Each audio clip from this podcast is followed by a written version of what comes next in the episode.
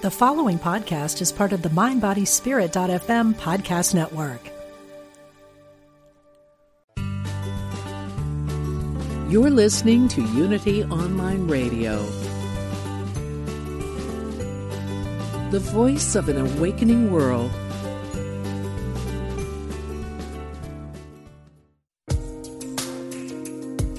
Fascinating interviews and compelling conversations. Be present the Diane Ray Show. Welcome, everybody. I'm Diane Ray. Thank you so much for tuning in and joining me for the show today. Wherever you are, if you're listening live, welcome. You know, you can join the conversation at 816 251 3555. I am live every Wednesday here, uh, 1 o'clock Pacific, 3 Central, 4 Eastern, or you can just catch me on the podcast later. So, how are you doing in these crazy times? I think I ask that every week. How are you doing? Are you maintaining? You know, I've got friends checking in, people from around the country. We kind of call each other and see, so are you maintaining? Are you staying sane?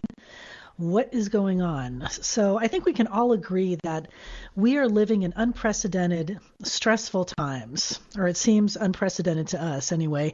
It's a whole new level for a lot of people and something that most of us haven't experienced. But if you look back in history, people going through the turbulence of the 60s and the Vietnam War or World War II, they would probably say that they were in the most stressful time. So I guess it's all relative, right? You know, we don't know what's coming next, but we can be pretty sure that stress will be a part of it. So that's why I'm so happy to welcome my guest today. He's joining us just in time, in the nick of time, to uh, offer some strategies to cope with our stress and learn how to put things in perspective. So happy to welcome Philip Goldberg today. He's the author of Spiritual Practice for Crazy Times. And I just finished reading it. I really enjoyed it. You know, this book helped me to remember what's important and also gave me some new ideas on how to rejuvenate my own spiritual practice when the last thing that I've been feeling is spiritual. So I'm really glad I get to talk to him today. He's been studying the world's spiritual traditions for more than 45 years, and he's the author or co author of some 25 books published in more than a dozen languages. And he blogs on spirituality and health and co hosts the Spirit Matters podcast. And you can find him online at Philip Goldberg. That's Philip with one L, Goldberg.com. So, Philip Goldberg, welcome to the show. Like I Great said, to be the nick with of you, time. Diane.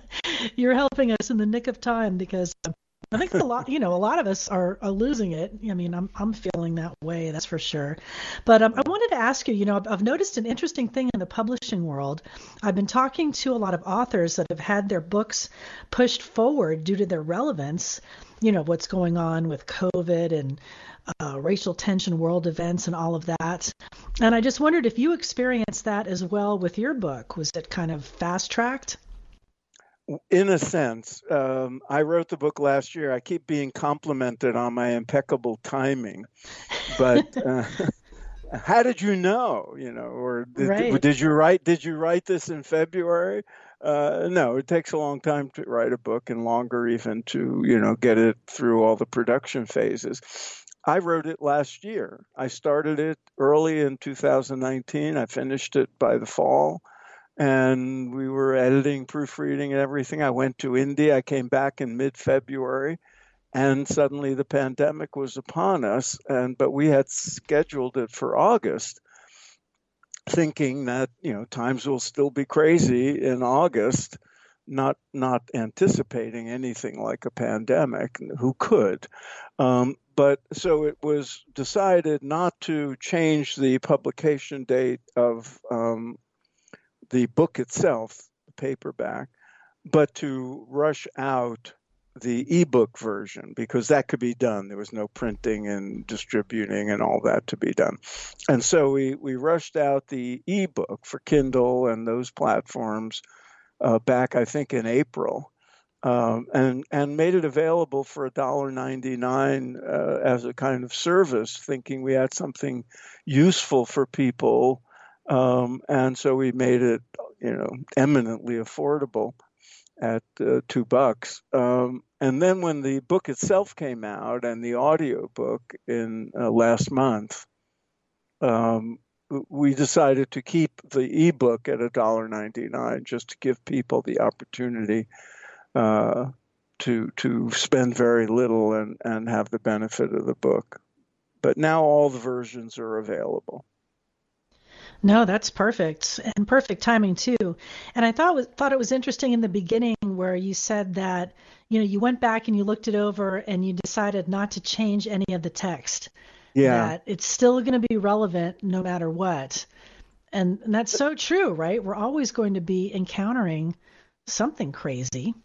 Well, that's that was that's one of the premises of the book. I said, you know, we're living through particularly crazy times, and this was last year before the pandemic, and right. but that in in you know, eh, the book will be relevant you know 40 years from now it would have been relevant in 1968 it would have been you know because i drew from the perennial wisdom of all the world's spiritual traditions and uh, favored things that are known to work that, for which there's a track record and especially uh, many things that have been scientifically uh, studied. And so the, there's a certain timelessness to the book as well as a timeliness. Um, and, and in any individual's life, no matter what's going on in the world, um, our own lives can turn crazy at any moment. You know, things happen. Uh, you know, money problems, relationship problems, illness, death, you know, uh, things happen in our lives.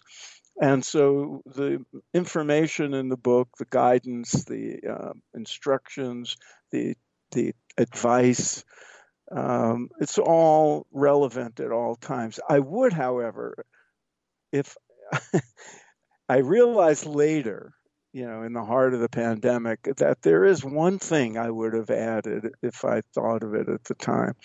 I talk about the practical value of the spiritual practices in the book for the mind, the body, the spirit, for uh, maintenance of uh, inner peace in the midst of craziness. One thing I would add because of the p- pandemic is this, these practices, or at least most of them, um, would also strengthen the immune system. You know, you, you mentioned stress at the outset, and th- these are particularly stressful times. And stress um, diminishes the strength of the immune system. And so, at a time when everybody's very concerned about, you know, their own resistance to not just the virus but any illness, um, I would say that the information in the book uh, will be very useful in that regard as well. Right, that's true. The practices that you mentioned and some of the the tools and strategies in the book are designed to help us, uh, you know, physically as well, which is a really good point. You know, help us with our immune systems, which we're all worried about at, at, this point with dealing with COVID. So yeah, that's perfect. Well, maybe you could, you know, add an addendum or something. Well, I just did. right. I can't change the book, but I can change the promotion. right. So for people that are, you know, maybe lax or haven't started a practice you know, you really you don't need a, a, spiritual background to draw from, do you, to really do these practices? Like you don't have to come from a particular tradition. You know, like I was brought up Catholic, so you know, I would I fall back on some of those things that I've learned. But um, I mean, I have a lot of friends that grew up without any tradition at all, and they so can still that, benefit I'm people one like of them. that. Oh, okay. I'm so you of didn't them. have I any. was I was raised by atheists who thought religion was the opium of the people, and I maintained that family tradition through uh, college, through most of college, and then, you know, it was the '60s, and I started my own searching and found my way to the mystical traditions of the world, especially from the East, and uh, they struck me as uh, practical and rational and not in conflict with uh, science or uh, secular uh, wisdom. And so I, I, was drawn in that direction, and, and my life was totally transformed. Um, and now I, I, respect all the traditions, and I drew from all the traditions in the book, but but mostly uh, the traditions we think of as uh, the yoga traditions that were born in India because they they maintained um, a vast repertoire of practices to draw from. And but i do draw from all the traditions. But yes uh, and you know the book is called spiritual practice for crazy times because um, to me the spiritual is the most practical as well. But i make it clear in the book that um, science plays a, a, a major role in this and many of the um, sp- what we call spiritual practices, especially meditation and the yoga of, of physical practices of yoga, but even prayer and um, selfless service and other meth- you know techniques and methods that the spiritual we think of as spiritual have been studied by scientists and proven to have tremendous uh, measurable value on uh, mental health, physical health, well being. And so you can be totally secular. You could you could think all you know spirituality is nonsense, um, and still benefit from these methods, and many of which uh, you know have been um, adapted to secular use. So you know these are perennial um, uh, practices that have proven value. And so I, it doesn't matter what tradition you come from or any tradition. You can be re- deeply religious and benefit from this. You can be uh, skeptical. You could be an atheist. Uh, none of that matters. Belief systems don't matter in this context. Right. We can all benefit. I don't know if you heard about this case here um, in Southern California in Encinitas oh, like yes. a year or so ago about yoga in schools.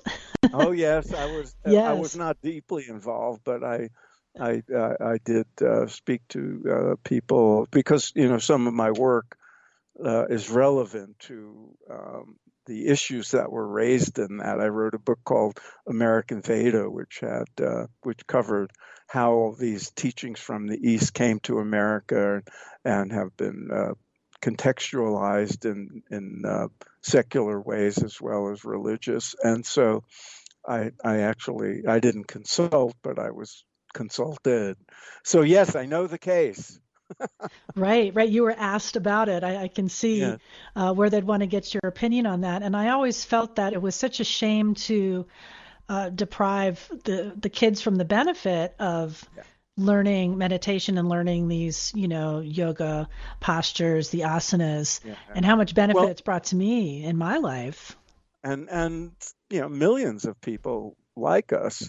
But uh, for listeners who don't aren't aware of it, the Encinitas, uh, which is a you know community north of San Diego, had uh, introduced uh, secularized forms of yoga uh, for kids in the in the school. And they were benefiting from it, but um, certain people on, in the religious uh, conservative uh, branches of Christianity uh, felt it was a, a, a, a, kind of stealth form of Hinduism that they, you know, they were uh, bringing religion into the schools, and um, so it went through court, and um, it was ruled in favor of the uh, the yoga teachers that had secularized the practice. So religion was not an issue. Right. And some people were, were really, really up in arms about that. They they Yes. had really strong feelings. Uh, so yes, they have. yeah, they were. And it's it- not the first time. There have been other cases like this in different parts of the country. Right. And one of the things that you share in the book about the benefits of, of a spiritual pa- practice is that it will bring us equanimity. And I, I really love that word. Now, I was wondering if you could give us your definition of equanimity. I had. Thank you for that. I have always loved that word. Uh, I'm not just to make it a little personal. Um, when I was first discovering, you know, the deep spiritual teachings, especially from the East, uh, early on, I read the Bhagavad Gita. You know, this incredible. what They call it a sacred text, but it's really a handbook of of Eastern philosophy and yoga philosophy. And um, in it, uh, it says that the advanced yogi, uh, the person, uh, the practitioner, will develop equanimity in loss and gain, defeat and victory, pain and pleasure.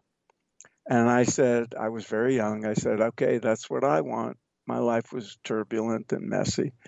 And so uh, that's been a, a, a sort of touchstone for me for all these years. And it, I, I quote that verse early in, in my book, and um, and I say that's that's really what we're after. We're after main, the ability to maintain inner stability, peace, contentment, poise, uh, quiet, even in the midst of the changing world, whether you know things are good, whether things are difficult, that we can maintain a measure of equanimity within us, and that's the essential purpose of the book and all the methods that are uh, that go with it. And you know what's great about that message and what you share in the book is that we may feel that equanimity is beyond our grasp. You know, oh, I, I can't get there. You know, I don't have yeah. that capacity for inner peace. And you say in the book very clearly that the sanctuary of perfect peace is in our inherent nature. And some of us might be thinking, you know, what? I'm like, I'm yeah. not peaceful at all, and I can't, I can't get there. You know, we've all heard the saying, the answer lies within. And yeah. you do share some ideas in the book on how to get there, yeah. and it is available to all of us. Yeah, and and when people say, "Oh, I'm not cut out for spiritual practice," I, you know, I can't quiet my mind. I, I, you know, I'm I'm always agitated. Well, it's usually because they haven't learned an effective spiritual practice or uh, a uh, combination of practices it's uh, you know for, i don't know why but you know people think they read meditation you know can calms the mind calms the spirit and all that and they say uh, i can't do that or they sit down and make something up and try it. The same people would never uh, read about the be- benefits of a medicine and just prescribe something for themselves without uh, consulting a doctor. They wouldn't read about the benefits of driving uh, and not take driving lessons before they got behind the wheel. You know, they wouldn't start playing the saxophone without getting lessons.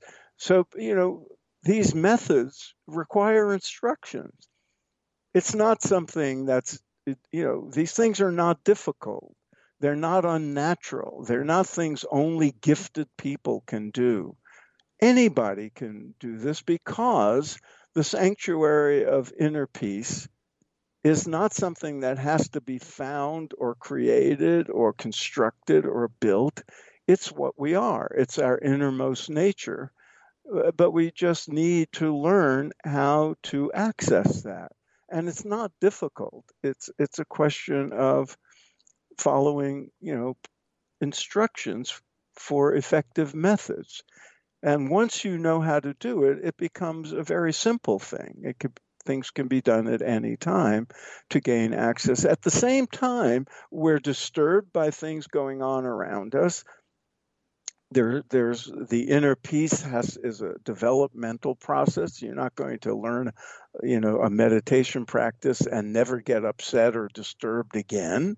It's not like that. It's a it's a cumulative process and we have ups and downs along the way. I've been meditating for more than 50 years. And you could just ask my wife whether um, i'm consistently and calm and at peace all the time. No, but I'm much more so than I was in in the past, and I can get back to that state much more quickly than I could in the past, and that's the benefit of having a repertoire of practices. So I would encourage anybody listening who thinks, "Oh, you know, I can't do that." I'm not. It's not true. You can do that. Right. Anybody That's so can. true. It's not. It's not. It's not. Um, it's not like, uh, oh, I can never sing like Beyonce. No, but you can sing. You know, it, anybody not can do and- that. Yeah, and people might not want to listen, but you can sing. That's true.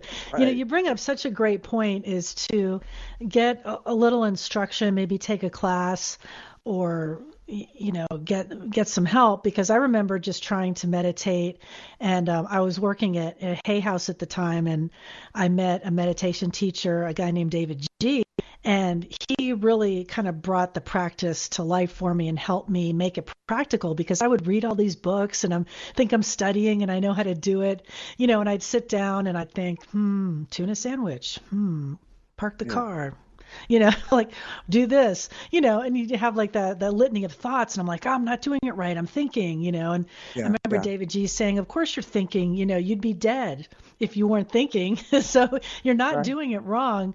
But it was funny how, you know, I tried for so long, and I would pick it up and play around with it and think I could meditate, but it was really just getting a little bit of instruction. You know, it wasn't like I took a you know four year college course, you know, but just getting someone to help was really made the difference. Absolutely. Uh, Well, your experience is very common. I can tell you, I was trained in a traditional method of teaching meditation. Well, it's almost 50 years now. I feel old. Um, and I encountered that all the days I was teaching meditation to people, and I still encounter it. You know, people pick up something from a magazine or you know they go to a seminar and there's some you know perfunctory uh, instructions just quiet your mind. And and then they come home and they try to do it and they can't do it. They weren't properly instructed. And i make a big point of that in the book. In the early chapters of the book when i talk about having a, a regular daily practice one that brings you into your sanctuary of peace within uh, and recommend and I, I describe the various forms of meditation and the ones that seem to work best. Um, I've ampl- I've, I've um, added to that. I should say for your listeners uh, on my website. Uh, there's instructions for if you buy any version of the book and want an audio uh, of me giving instructions in meditation, I'll send it to you. So that's there because that's easier to follow than written instruction. But even as an expert in certain forms of meditation, I make it plain that getting instruction from a real person uh, is preferable to a book or a magazine because uh, you know it's it's nuanced. But this notion that I should be able to just silence my mind is a is a, a, a terrible uh, misconception that people uh, need to overcome, and that's where good instruction comes in. The mind is meant to think. Yeah, it can that's like it- you can't it can stop quiet. it. No, but you But- can quiet it down.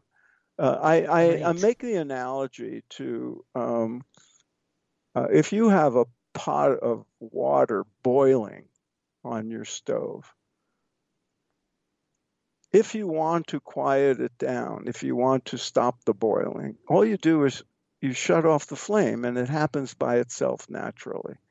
And it's a similar thing with a very busy, agitated mind. A good form of meditation will just allow you to, you know, essentially lower the flame. And it's, it could be gentle and, and un, uh, uh, without you know trying to control it and trying to drive thoughts away. The mind wants to quiet down. It's a natural state, and so you allow it to. And that's those are the best forms of meditation. I love that analogy. That's so true. And I remember really trying to control things early on, you know, the first few times that I tried to meditate. Like I would, you know, set the stage and I'd put on the certain kind of music and I'd try to do this you know, the certain way that I thought it was supposed to be. And then as I got more into the practice, it was just so interesting where it, it turned out, oh, I don't even want the music. That's just distracting me. Yeah. You know, I want I want silence. You know, Quite but I right. thought it was supposed to be a certain way. Well, I, I say in the book um, uh, you want a quiet atmosphere. Uh, it's more conducive to settling down into meditation. And some people like to play music, but I always discourage it because it does draw you outward, especially if the music has lyrics. And because the mind is always, even if you're not aware of it, trying to, you know, deconstruct the meaning of the lyrics. And so it's not a good idea. If you like music, listen to it at other times. Listen to it while you do yoga, listen to it while you're gardening, whatever you do. But uh, meditation, you want to encourage quiet.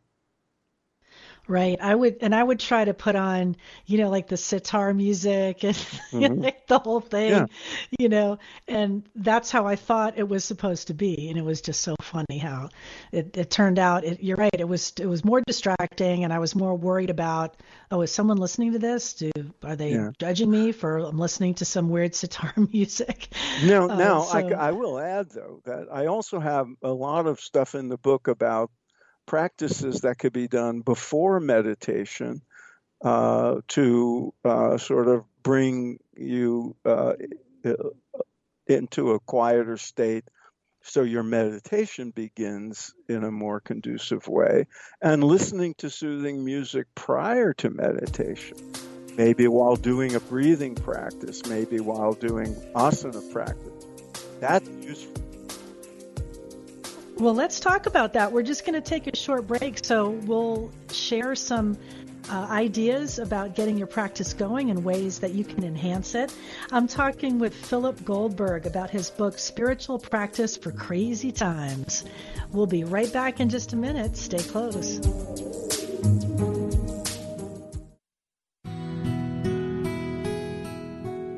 Discover the power within. Unity Online Radio the voice of an awakening world.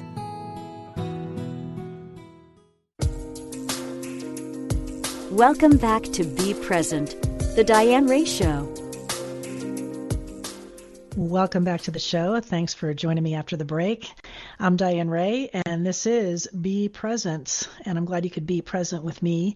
You know, it's just such a great reminder. That's why I, I called this show and this podcast Be Present, because I'm always trying to pull myself back to that moment. Because it's a struggle. You know, I'll, I'll admit it.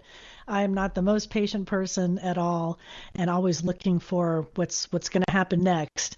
So I always wanted to remind myself to try to be present as much as possible.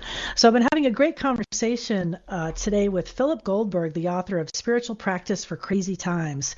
And right before the break, we were talking about meditation practice and some of the myths and fallacies about getting a meditation practice started. And I was sharing a little bit about, you know, the ways that I was trying to do things perfectly, you know, in meditation. And that's really not the best way to approach it. And we were talking about exploring some, you know, different schools of meditation and also using some music. Now, I wanted to ask you, you know, meditation's now kind of come out of out of the closet, you know, so to speak. Like there's celebrities and people that are talking openly about their meditation practice, you know, people like Howard Stern and Jerry Seinfeld, and they've come out and said that they practice transcendental meditation. Um, you talk a little bit about TM in the book, and can you explain for listeners that aren't sure what exactly TM is? Well, um, transcendental meditation is actually just, you know, uh, the English language term for uh, an ancient traditional practice. It's what I was trained in and was trained to teach uh, 50 years ago.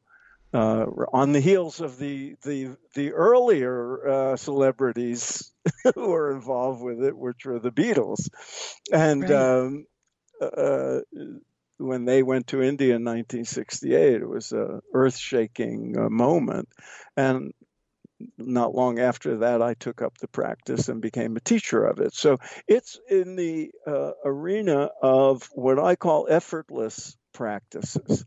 Um, I, without going into too much detail, uh, you know, there's a wide range of meditation techniques and methods. Um, similarly, there's a wide range of things called mindfulness, and sometimes they overlap. So I, I, I found it important to make these distinctions early in my book And on, if you look at the various forms of meditation, some of them um, are taught uh, in a way that requires a great deal of uh, mind control, effort, concentration, or focus. And then on the continuum, there's easier and more uh, less effortful methods. And on the effortless side are practices like TM, um, which was really the, the the method, you know, post Beatles uh, when uh, uh, TM and its founder Maharishi Mahesh Yogi were world famous. It's the one that established the utility of easy, natural, effortless meditation, and it's a kind of counterintuitive for many people. We we trained to think that anything useful or good, you have to really work hard to do it. But in this arena, working less, controlling less, trying less is actually the beneficial way to do things. And so uh, TM is one of those methods that, that uh, are use use uh, mantra or sound in the uh, instructions, uh, and it's done effortlessly and brings about this uh, sort of inner state of calm and peace that's natural to who and what we are. See, that really helped me in you know solidifying a practice or making it stick was the use of a mantra. And mm-hmm. maybe for some people that might make them uncomfortable if it's a Sanskrit word or something like that. But for me, that was actually better. Like I didn't want to know really if what the word meant, you know, yeah. Quote, yeah. quotation, if it had any meaning, because I, I didn't think it was really supposed to.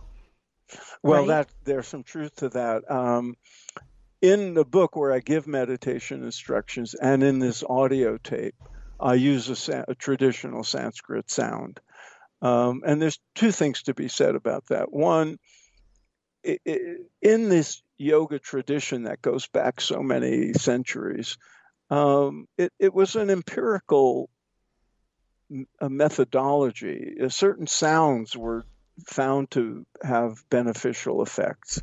And so those are the sounds that came to be used in, for these purposes.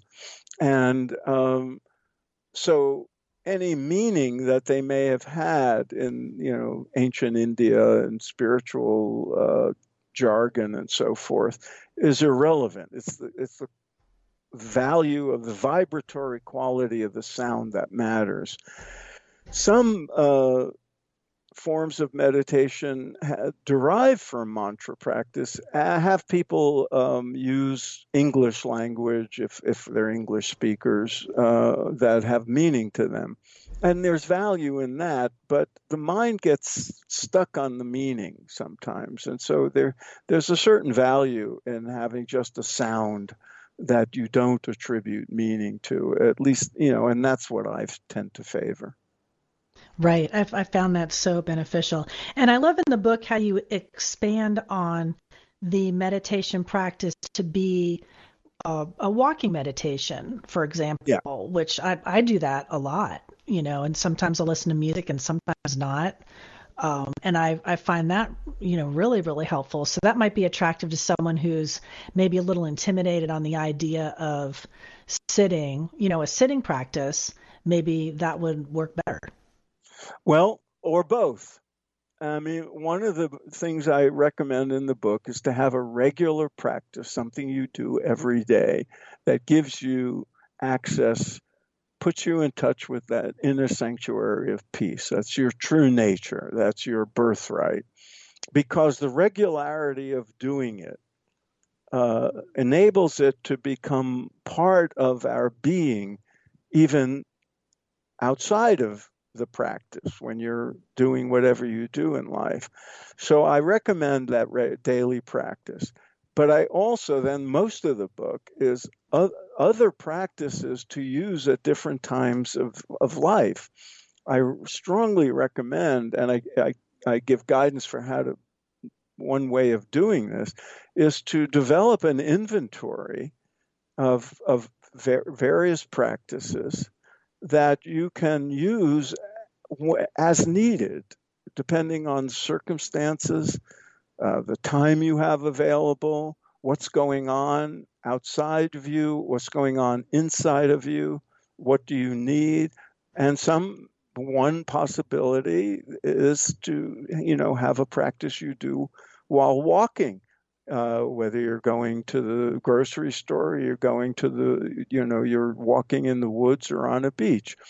And other practices can be done you know that are physical some i have a lot of breathing practices in the book um, uh, there's use of sacred spaces. There's a lot of things we can do. And if we have a repertoire, we don't have to limit ourselves to just a practice. We have many practices that we can call upon, and you can call them spiritual, but they don't have to be necessarily, they don't all have to be things we associate with spirituality. Uh, they can be things we that just lift our spirits uh, you know, l- looking at art, um, listening to music. It doesn't have to be, you know, sacred music, psalms, and and all that. It could be just something that lit, you know, makes you feel better in the moment. We're living through very difficult times, so I I want encourage people to have practices they can draw on um, that will bring them back to some inner peace and stability on a moment's notice when things happen, when you need it. And so, yes, walking meditation is, is wonderful for that. But you can also have a sitting practice for when that is useful. And so on and so forth. Right. You know, but just developing kind of an arsenal, you know, of, yes. of things that you can use. And I've noticed it's just really helped me since the onset of COVID to be able to, you know, pivot a little bit because I'm, I mean, I'm a creature of habit. You know, I like doing the same thing and I like walking this my route. And, you know, I'm, I'm trying to get out of being that rigid in a lot of ways, but I, I like, uh, you know, I like things to be the same.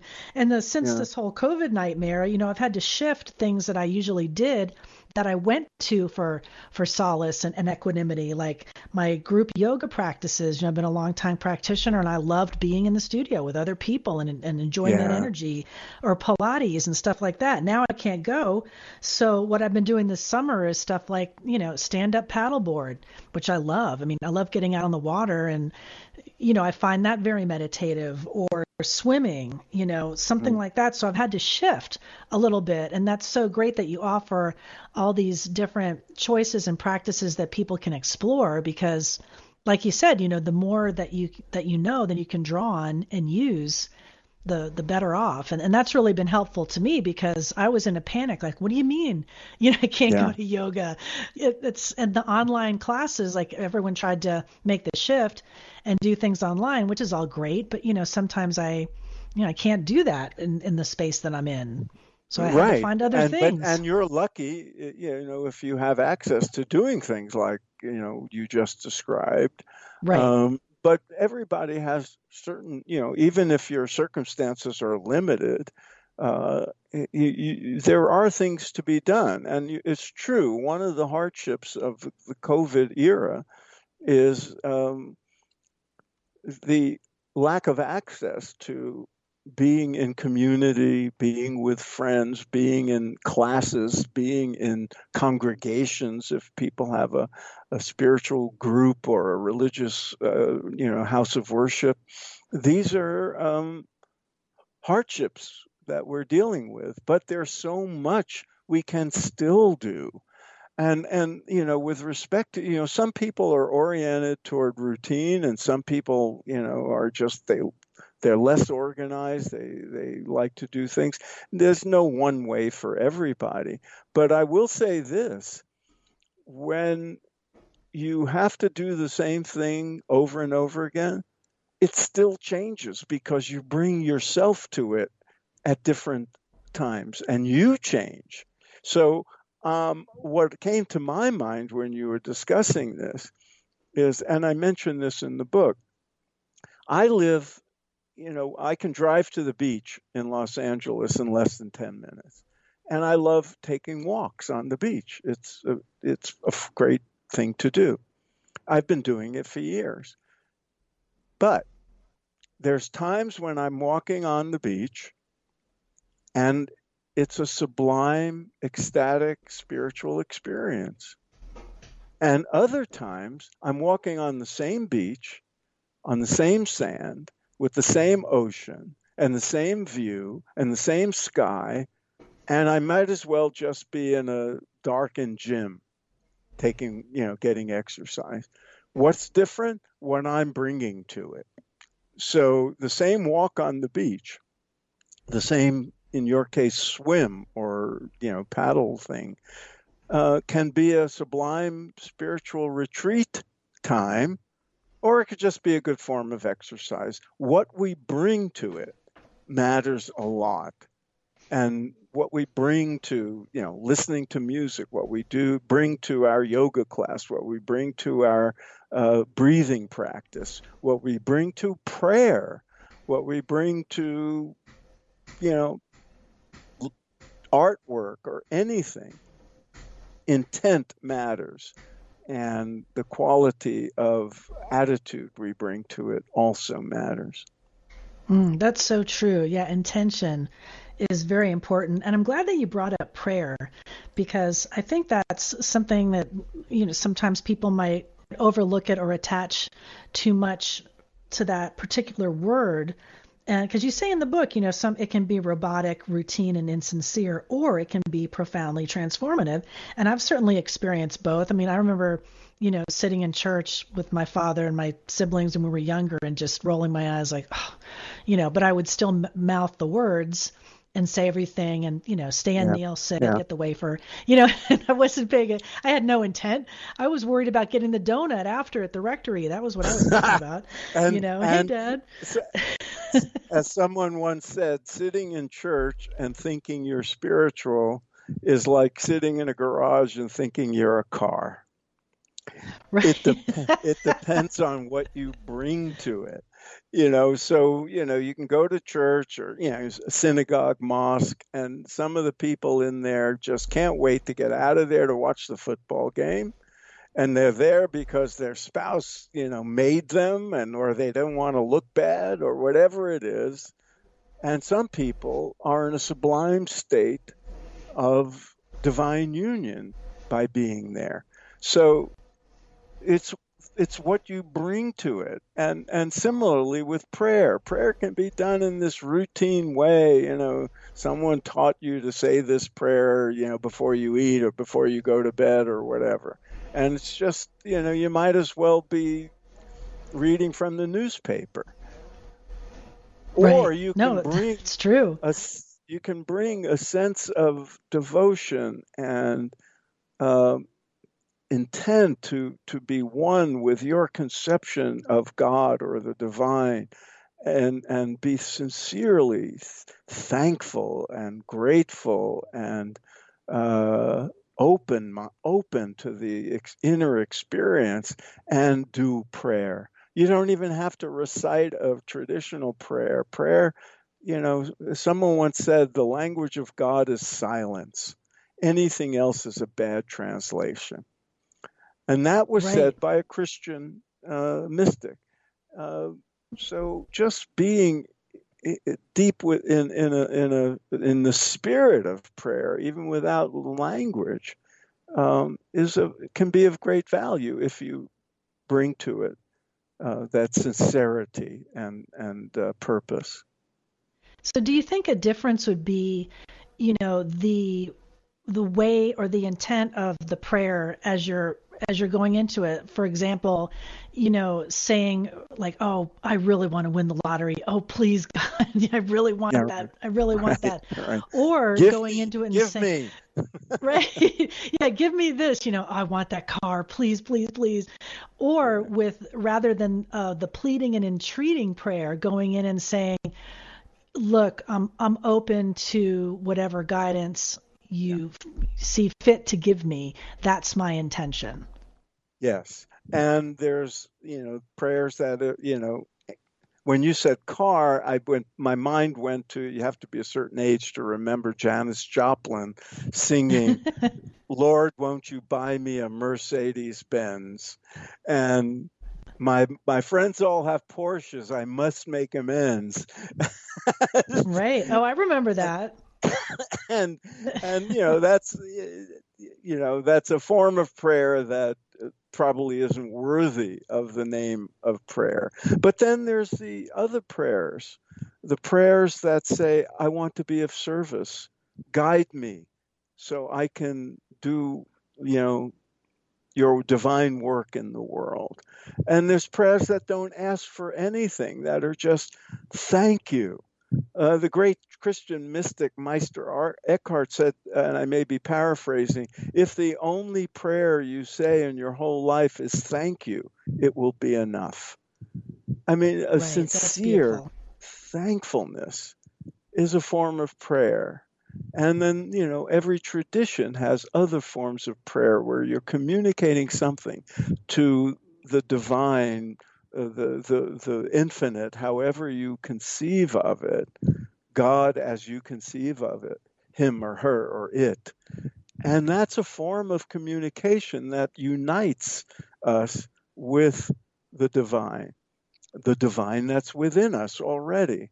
So prayer can be analogous to or similar to in its effect to meditation and mindfulness. And there's a great deal of overlap between those things we call by different names. But ultimately, the deepest form transforms the person and it brings us into a state of peace and openness and contentment. Right. E- and equanimity. Yes. I'm going to keep bringing up that word just just because I like it.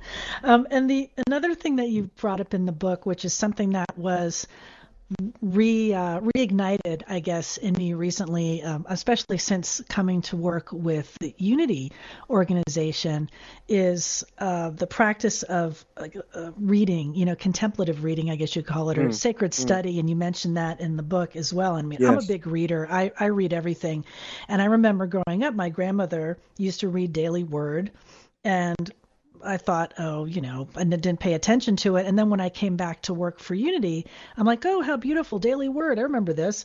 So I resubscribed to Daily Word, and, and now I, I read that all the time. And uh, I and I really enjoy that, starting the day with reading Daily Word. So it was kind of reignited in me. Or another thing that I always loved to read was uh, Yogananda, The Laws of Success, uh, mm-hmm. uh, Mark Nepo, The Book of Awakening. I mean, there's so many, you know, the Bible, of course.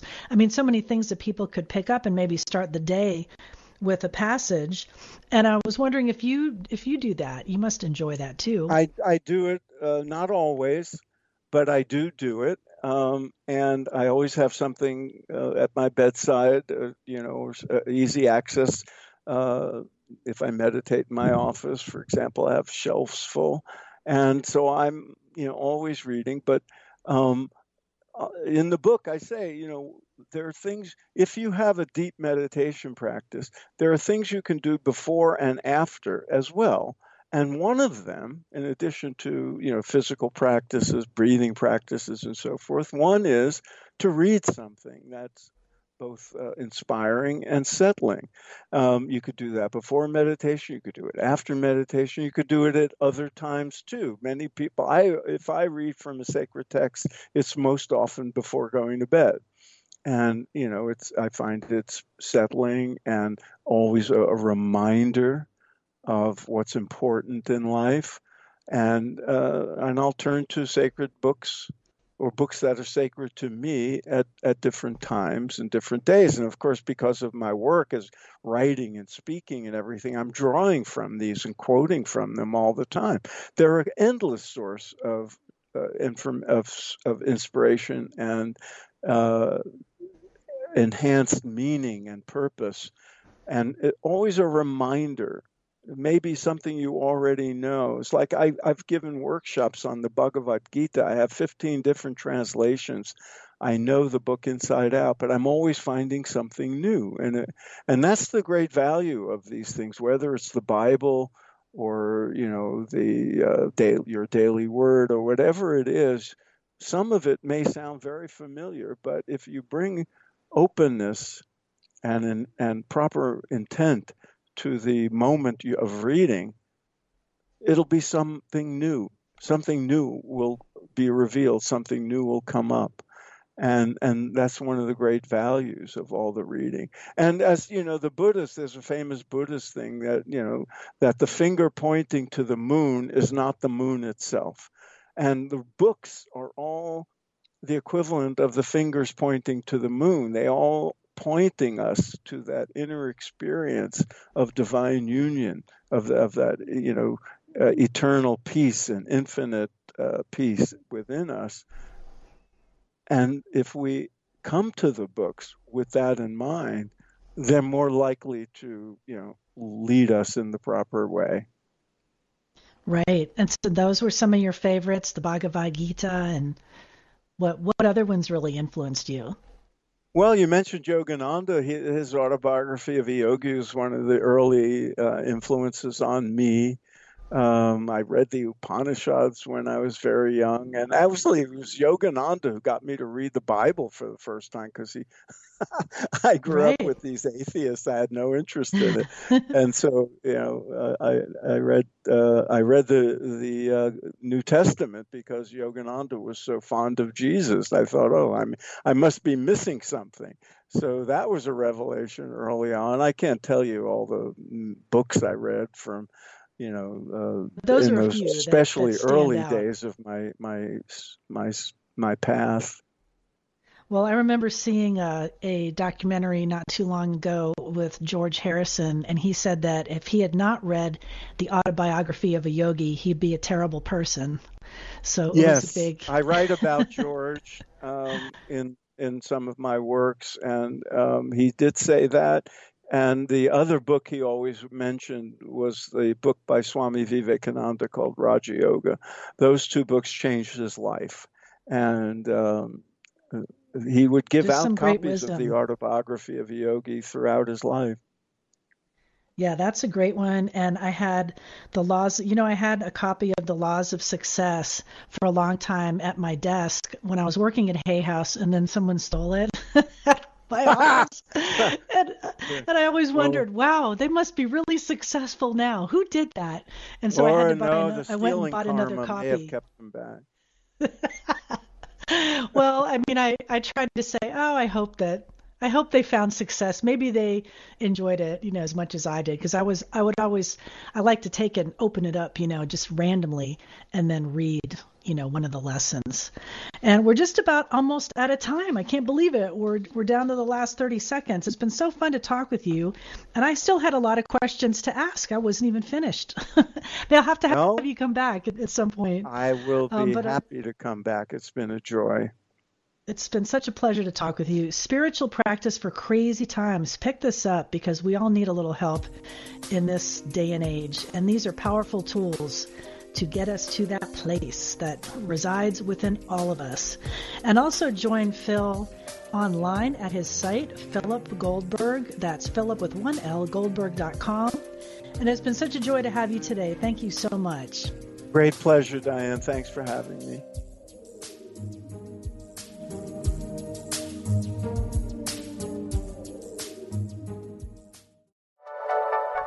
Thank you for listening. This is Unity Online Radio, the voice of an awakening world.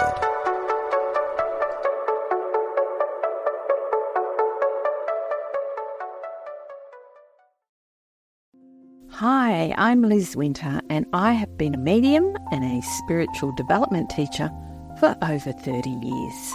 On my podcast, All Aboard the Mediumship, I want to share the message with you that there is a wealth of love and comfort available to you from the spirit world. On my podcast, you can experience this comfort and peace for yourself through gentle guided meditations and helpful messages. Make sure you subscribe and follow so you never miss an episode. Part of the Mind Body Spirit.fm podcast network.